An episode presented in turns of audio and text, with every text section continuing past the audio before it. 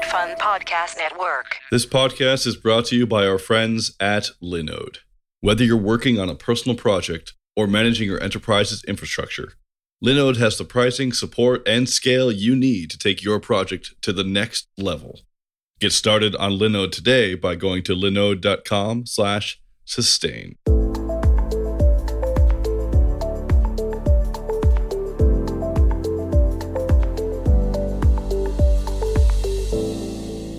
Hello, everyone, and welcome to Sustain, the podcast where we talk about sustaining open source in the long run. Who are we? Where do we come from? Where are we going? Wait, is that the license I really want in this repo? Maybe I should use another one. Today we have one other panelist besides me. Hello, Justin Dorfman. Hello, Richard. And we also have a really interesting guest today, Carlos Maltzahn. Hey, glad to be here. Carlos is a professor. Where are you a professor, Carlos? I'm a I'm a faculty member at UC Santa Cruz or the University of California in Santa Cruz, and I am teaching computer science and engineering. How long have you been doing that? Fifteen years. Nice. What's your specialty yeah. in computer science?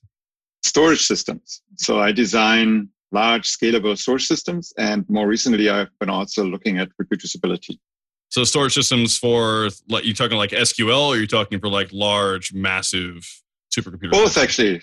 Uh, so we're actually trying to merge the two the data management systems of the world and the storage systems. Now, you also have another project that uh, is really dear to your heart that you've been directing for a while. tell us a bit more about the CROSS program? Yeah, so CROSS stands for Center for Research in Open Source Software. It is a center that was created to bridge the gap between student work and open source software projects the, the mission is to teach students how to productively engage in open source software projects or communities. And then we fund research projects that have a plausible path towards open source software. And we are incubating developer communities around research prototypes. So, can you walk me through what happens if I'm like a graduate student and I have an open source project, or if I don't have an open source project? How do I get involved? What's the life cycle look like for me? Yeah, so the we have a we have two times a year we have a call for proposals, and that goes out through all the graduate students and all the faculty and saying, hey, you know, we have we we can fund graduate students. Uh, graduate students have to be finished with their classwork and then have to propose a research project. And that call also includes a call for incubator fellows. So incubator fellows are people who've recently graduated with a PhD and want to spend uh, a few more years in actually creating a developer community around their research prototypes. So that goes out twice a year. For the graduate student, basically, when we get the proposals in, we have a, a session with our uh, advisors and uh, sponsors, and we greenlight the best projects. And then we ask those greenlighted proposals to to present at a, what we call an industry advisory board meeting, which is typically mid March or uh, beginning of October. And then that's sort of a, the mission of that presentation is to make the project even better, right? The proposal even better. And then the advisory board, the industry advisory board, which are only the representative of an industry, they kind of get into a closed room. It's not even, I'm not even uh, part of that. And they decide, come up with a recommendation, right? And then I take that recommendation, meet with my advisory committee, which is a bunch of people from the open source scene and also have some faculty members in there. And we sort of like decide, you know, what would be the best ones to fund. And then we fund it. And we fund projects basically with the idea that we, for graduate students, we fund until they graduate. But we review them twice a year too. So, you know, as long as the reviews are going well and as long as we're funding, we basically commit that to that continuity of funding that student until that student graduates. One thing I saw that really made me go, oh, this is going to be a great interview funding open source autonomous vehicles. Tell me about this. Do you hang out with Elon Musk? Like, what is what is your life like now? But seriously, like, tell me, like, how does this work? Does a major auto manufacturer fund this, or is it part of California? Please, I'm just so curious. Yeah. So so there's two parts of the question, right? So one is how do we get those projects? And then the other part is how do we get those projects funded? How do we get those projects? Turns out there's a lot of interesting things going on in the university. And faculty are kind of discovering the usefulness of open source software in their research. And in this particular project, what and we are particularly excited about that project because it's actually an open source hardware project and an open source software project. And so in this particular project, a graduate student who happens to be actually already a very experienced uh, industry veteran in hardware design wants to build a open platform for autonomous vehicles. And it's a hardware platform, right? And so it's essentially, you know, open source hardware is essentially this thing where you need to make sure that all the parts are available. They can, they're all available in small quantities so that you can basically send the recipe of how to build that hardware to everyone and they can just buy those pieces and assemble it by themselves. So that's the design goal. But it's also a fantastic research platform. And it turns out that doesn't exist yet, right? And so basically the, the goal of this project is to enable the research of Aaron Hunter, who's actually lead this project, together with his advisor, Gabriel Elkaim, to create really interesting research, but then also enable the research community at large to repeat that research, to build upon it, to do all these cool things, right? So, and that is only possible with this open source concept where you basically make it available. And that's good for reproducibility of the science, but it's also good to, for learning, for bringing in the classroom, all these things, right? So they discovered this and we're basically very happy to have uh, this project come in and we actually just accepted it. It's like the most recent project. How do we get this funded? So for this, I have to sort of go a little bit back because we don't actually have a direct connection between funders and projects. We have, uh, and that has multiple reasons. One of the reasons is that we're actually uh, set up as a consortium. Uh, consortium are where funding decisions are done collaboratively. That has that means industry doesn't have direct control over milestones, deliverables, and it's only something that collaboratively gets established. And then all industry members get sort of the benefit of the results at the same time, right? And so it's not like a, a one-to-one relationship. And the, the advantage of that is that universities like UC Santa Cruz, the tax that the university imposes on those kinds of efforts is 10%. While if you if you do this with you know one-on-one relationships like grants right or contracts it's 54% or actually 56% which is a huge difference. like nsf grants are also taxed at 50% 56% yes. But doesn't that come from the government in the first place? Like that seems stupid to me. Just just curious. Uh, i you know it, it, there's a lot of bureaucracy involved in maintaining this contract right there's okay. insurance there's yeah. all this stuff right and so it's a negotiation that the government basically said, yeah, we, we support the infrastructures of universities with that, right? And and that part of the money can be spent on all of the administrative positions that kind of make sure that we don't we do the right thing. Uh, but so, consortiums only have a 10% tax. Yes.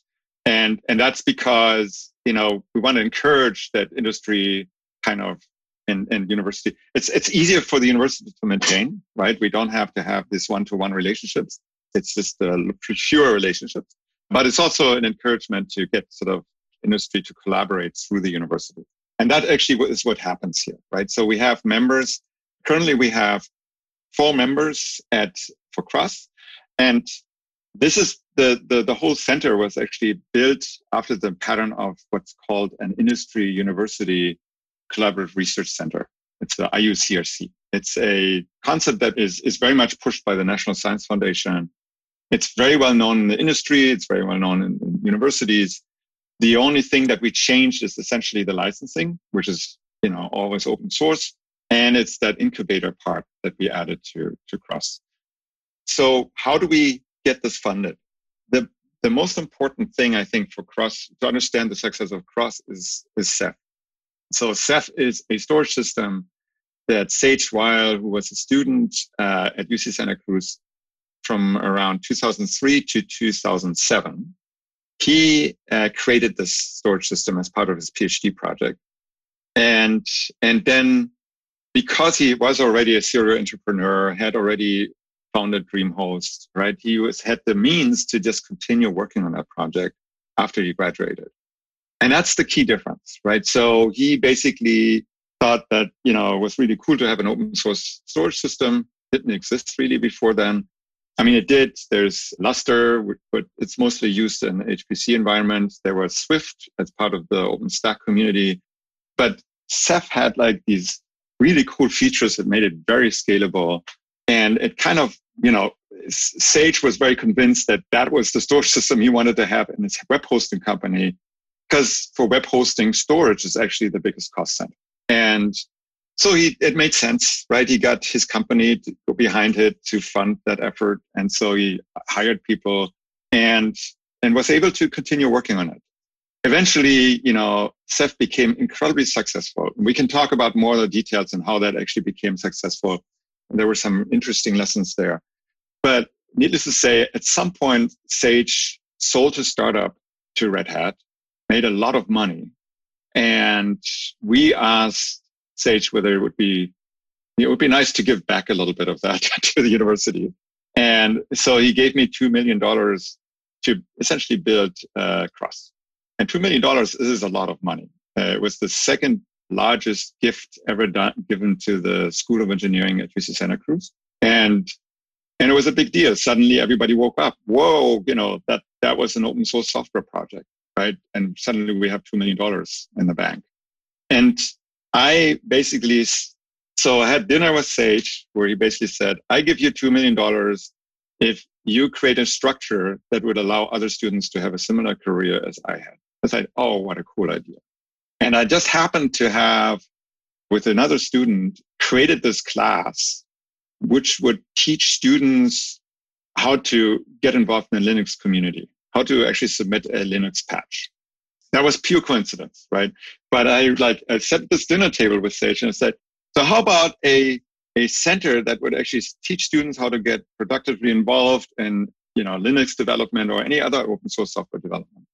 And he he liked that. That's exactly what I want. That's exactly you know just just teach students how to how to really get involved in open source software projects. They learn so much more than you normally learn in a university and and become leaders and all you know all the good uh, things that you learn in open source uh, software project. And so that kind of you know started it on a good note. But then I I really went crazy uh, the following uh, year to just put this together. And I talked to a ton of people. You know, I talked to people from Red Hat. I talked to people from everyone I knew, and and and everybody Sage knew. You know, who could help me to really put this together. And this is how Cross kind of was put together. It had like these three components: it's teaching, research, and uh, an incubator. And then we started.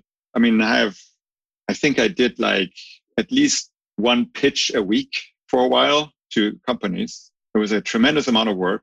Luckily, we had also we have a, a corporate developer at the School of Engineering, Frank Howley, who's like really good. And he was actually the perfect person to include because he had in his prior career, was a salesperson for component makers. And it turns out we very quickly identified component makers. These are people who, who build electronic components, including storage devices like, you know, Toshiba, Micron, SK Hynix, that they had already tremendously benefited from the existence of Ceph. What Ceph did for them was that it actually cracked open the market that was previously uh, locked by storage vendors. Uh, and so you couldn't really use those storage devices unless you would buy them in like small quantities as a USB device, right? Or if you would actually buy a storage system, right? So any enterprise would have to, it would, would go to the storage system vendor to buy storage not to the storage component maker. And so the storage component makers were sort of like basically had to wait for permission to to have their uh, product be used by that other industry. And so Ceph kind of opened this up. Right now, suddenly you could just tell customers here, take all these components and run Ceph, right? And so and that was actually happening. So you saw all these hardware makers like Supermicro actually coming out with with systems that were that had an SKU for Ceph, right? It was like basically designed for Ceph. which is sort of at that point I realized, wow, this is big. and these hardware uh, people were actually designing something for for an open source software project that you know there was one of the things that I was also involved in when when we founded it. I came up with a name. I was sort of a key member, uh, mentor of, of of Sage Weil when when he started this project, and so it was sort of like this moment where we realized component makers had an amazing interest to repeat that success. And we, it took us about a year and then we kicked off Cross with three members. And in fact, the three first three members were Toshiba, SK Hynix, and Micron. And they were very much hoping that we would repeat the success. And we could, we had that credibility because we did so. And Sage was also on in the advisory committee from across, right? So there was like this connection and and they sort of got the, the benefit of open source very quickly. And then over time, we, we, we developed new promising projects and we got more members involved. And so it's, uh, but that's sort of the, the fundamental uh, mechanism that we see that gets these open source projects funded. It's basically based on an already successful open source project. And, and the experience of certain industries with open source as being a very beneficial thing for them to sell their products. You know, it's so interesting. I didn't know you were involved with Ceph. The way I kind of came around it was I went to a meetup at DreamHost in Los Angeles in downtown. Mm-hmm. Mm-hmm. And across the hall was this company called Ceph. And I was like, what is Ceph? And then I put two and two together because they were involved with the open compute platform. What was that? OpenStack. OpenStack. OpenStack. Yeah, sorry. Yeah. oh my god. So I just saw the brand recognition. I was like, and then someone told me like, oh yeah, he, the founder was it founded DreamHost. I was like, oh my god, yeah. okay, that makes sense. you know, like it was all coming yeah. together. Now I remember back in the day when, like in the late '90s and early 2000s, a lot of web hosting companies used like proprietary devices like NetApp and all those mm-hmm. other things. And when you brought it up earlier with it being very expensive. That's basically one of the biggest costs in web hosting at the time was was storage. And you know, with Ceph and a bunch of other you know open source technologies that would allow you know prices to drop where and it brought a lot more accessibility to you know anyone could host their website on their own custom server because it's it's cheaper and it's due to this open source software so you know it's it's really cool to hear that and also the fact that sage is giving back in such a huge way not just the mm-hmm. money not just the 2 million dollars but the advisory is right. is second to none to hear and get advice from someone who's been in the trenches i think mm-hmm. is more valuable than anything yep yeah i totally agree and i think we're you know we have uh, we're tremendously lucky to have a advisory committee, you know, that includes Sage, it includes Doug Cutting, you know, and we got we have Karen Sandler on the board, right? Uh, executive director of the Software Freedom Conservancy. We have, see, so James Davis is a faculty of UC Santa Cruz. He's interested in entrepreneurship within academia. And then we have Lisa Stockman, who recently joined. She is the VP of Technology, IP, and Innovation uh, strategic partnerships at Visa and has a very long, you know, experience with sort of this interplay of valuing company, open source software, and acquisition mergers, right? So it's this really cool. So we have basically two legal people, two technical people, and one academic person on the advisory committee. We might ex- extend that, but I think that you know these advisors have been tremendously helpful in kind of figuring out how to structure all this, you know, how to sort of steer us towards the technologies that are really interesting and that we should target in open source software and to also keep us honest, right? Whether it's uh, people who propose something and they can basically point to other open source software projects. One of the key advice that we got from Sage, and this is connected to, you know, you mentioned OpenStack, is that one of the key factors that made Ceph uh, successful was that it fit into the ecosystem of OpenStack. And that was actually not intended at all, right? We, Ceph was originally uh, built as a file system for HPC applications, high performance computing applications. It was funded by uh, Los Alamos National Labs, Sandia National Labs, and Lawrence Livermore National Labs, right? And it was really intended to to help, you know, these big simulations. And but then, just by coincidence, the object store, which was the was underneath the file system layer, was this really cool artifact that you could just turn into many things, not just file systems, but also S3, but also a block device. And so this was actually somebody, and this is the beauty of open source software projects, is you get like someone who just, and I, I asked Sage and he couldn't remember who that was, but it was somebody who suddenly had this idea to build a block device on top of the object store that then could be used in all the virtual environment, right? And so, and that, so you had a storage system that could do file systems, object storage, and S3. And you only had one storage system and you could use, you know, all these applications that have any of those interfaces interact with the storage system. And that really made sort of uh, a Swiss Army knife while also having really good scalability properties and and and failure properties, right? I mean, it was like no single point of failure. And so that's that I think in the OpenStack community really embraced Ceph and and it made it hugely successful because it was sort of an amplifier, right? And this is actually we encoded that lesson in how we select incubator projects in, at Cross.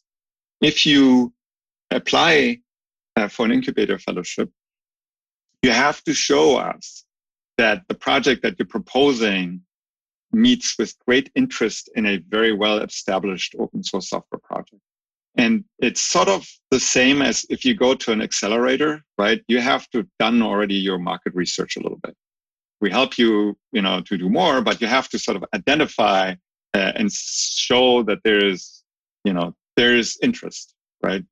And it's it's a very so we are now you know open source was not always that way right? It was it was it had a lot of startup effects. But now that open source as as a movement has really matured you can almost always find uh, existing projects that you can that you can use as a jumping board.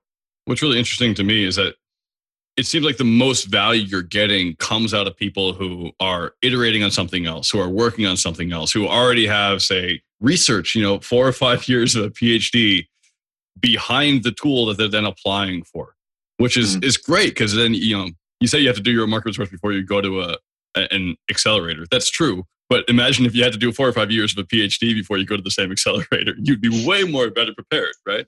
You know what's going on, and plus you have that entire time, hopefully, assuming that the you know the faculty is is advising like being advised yeah. and figuring out you know hey maybe you shouldn't go in that direction because that was tried in the 80s and it didn't work very well or hey right. you should go here right yeah. so it's it's this wonderful mix it's like a, a potpourri of just beautiful things where you have industry that wants really talented people to do stuff that knows that the value open source which already has shown that something like this has been built before a student who has a ton of research and then good advisors who can help that student lead them along the way with that in mind, you've had this amazing, like almost Deus ex machina experience of like a developer who, you know, already had his own very successful company and then did a PhD and then was like, oh, I could turn this into a company too or something, and then made a lot of money, then donated it back. Have you had other success stories besides that? yeah, it's a good question.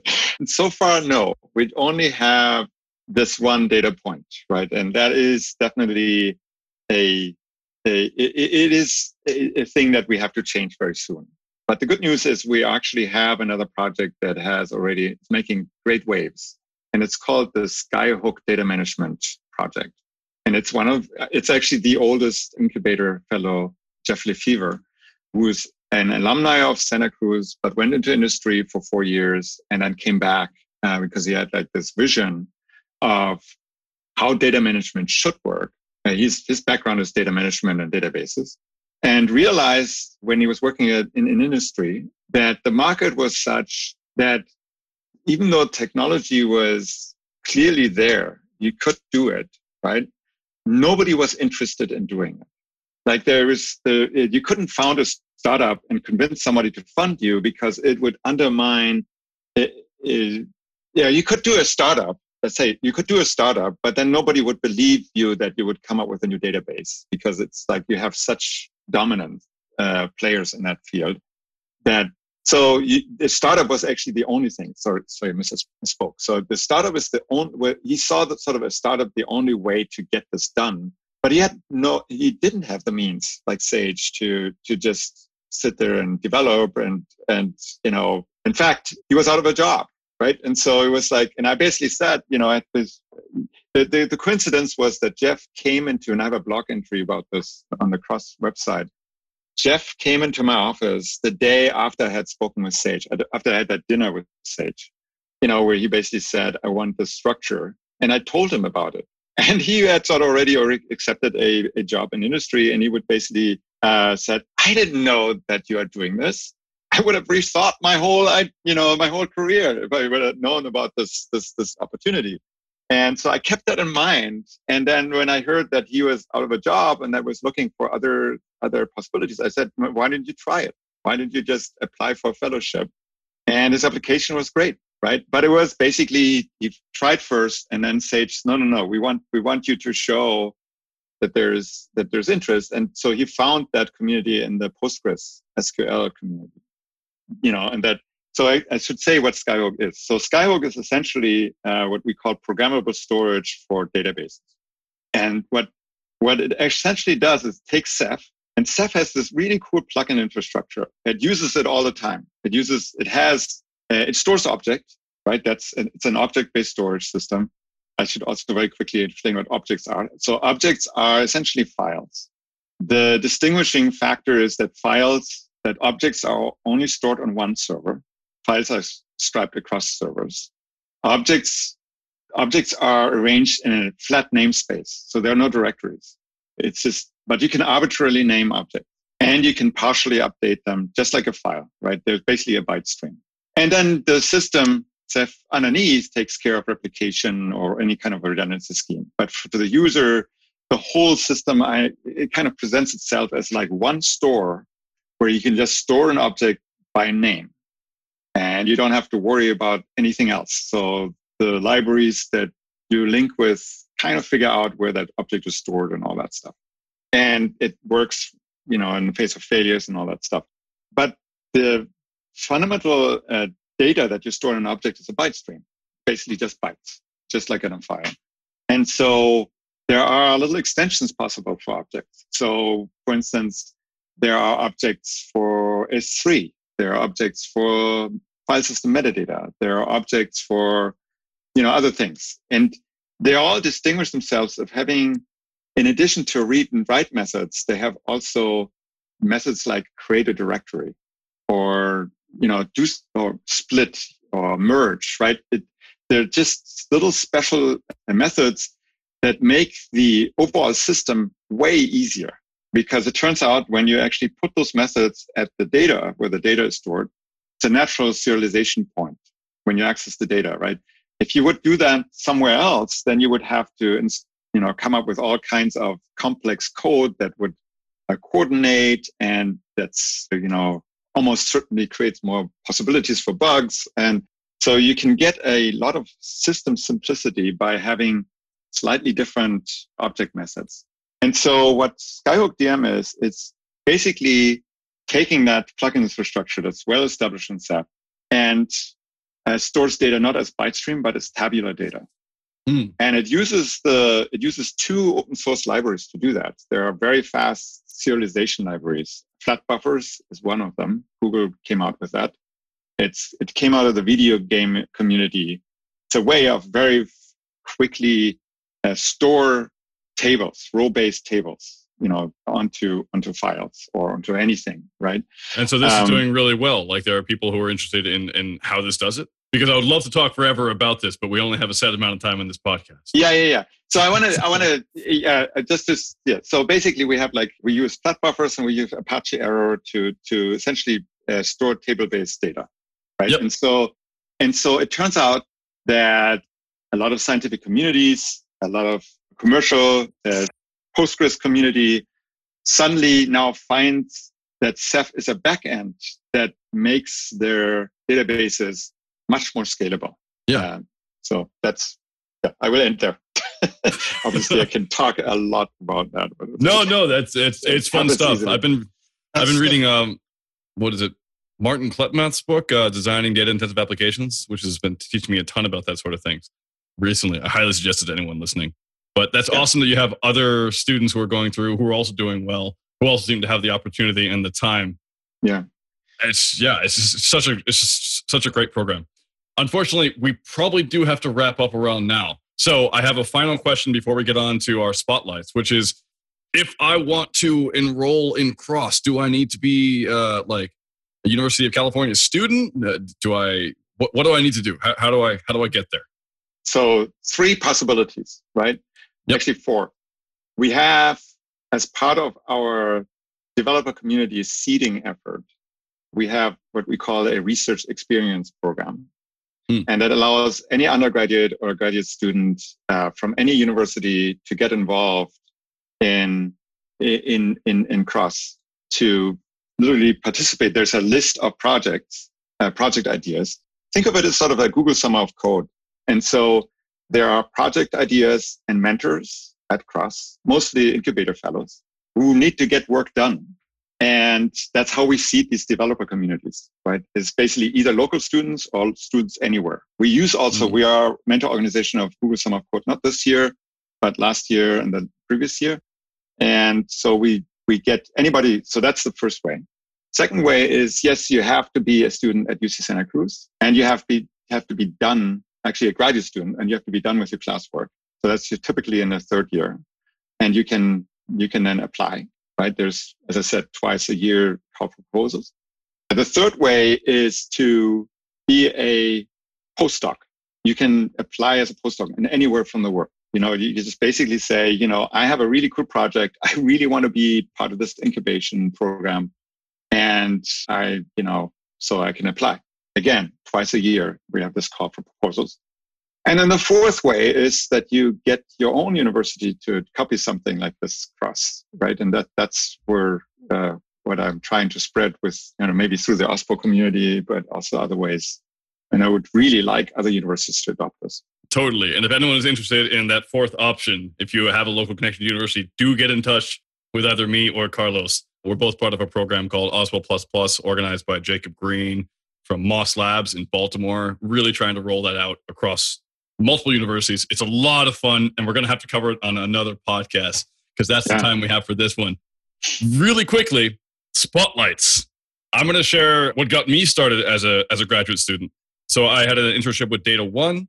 That was the first internship I had right out of college there for like environmental data.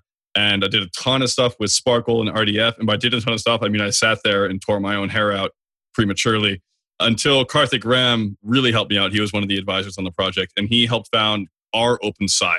If you've used R at all, it's a really awesome project to help people get R into the sciences and keep it open source and collaborate. So do check out rOpenSci. That's my spotlight this week. Justin, do you have a spotlight? Yes. So for the past month or two, I'm on the selection committee of the Mozilla Open Source Support Program. And we had a COVID 19 solutions fund. And then me and the other people on the committee, we had to go over a hundred different applications. It took a long time, but there were some really great projects that we got to fund. ZDNet wrote an article about it. The amount of ads on their page is ridiculous, but it's it's a good read. Mozilla starts funding open source COVID 19 projects. The link will be in the show notes. Thank you. And Carlos, you have any spotlights for us? I should really, I wouldn't do my job if I didn't use this as a plug for some of the incubator projects at, at Cross. So I'm going to pick one. It's called Popper. It's done by Ivo Jimenez. It's a really fantastic project to increase your personal pr- productivity as well as making all your experiments that you ever wanted to do reproducible uh, using container native workflows. And it's also a really cool way to really learn about containers, about Kubernetes, about uh, continual integration, to just uh, a lot of best practices and how you should develop software and how you should investigate systematically is sort of encoded in that project. So Popper, go to falsifiable.us, run by Ivo Jimenez. I love it. I love it. Last thing, where can people contact you? You can always send me email at carlosm at ucsc.edu. That's the best way. And just go All right. to my website, you know, people.ucsc.edu, Carlos M. Thank you so much. Thank you. Thank you for having me. Thank you. It was a pleasure. This podcast is brought to you by our friends at Linode. With 11 data centers worldwide, including their newest data center in Sydney, Australia, with enterprise grade hardware, S3 compatible storage options, and their next generation network, Linode delivers the performance you expect at a price that you don't. Get started on Linode today by going to linode.com slash sustain.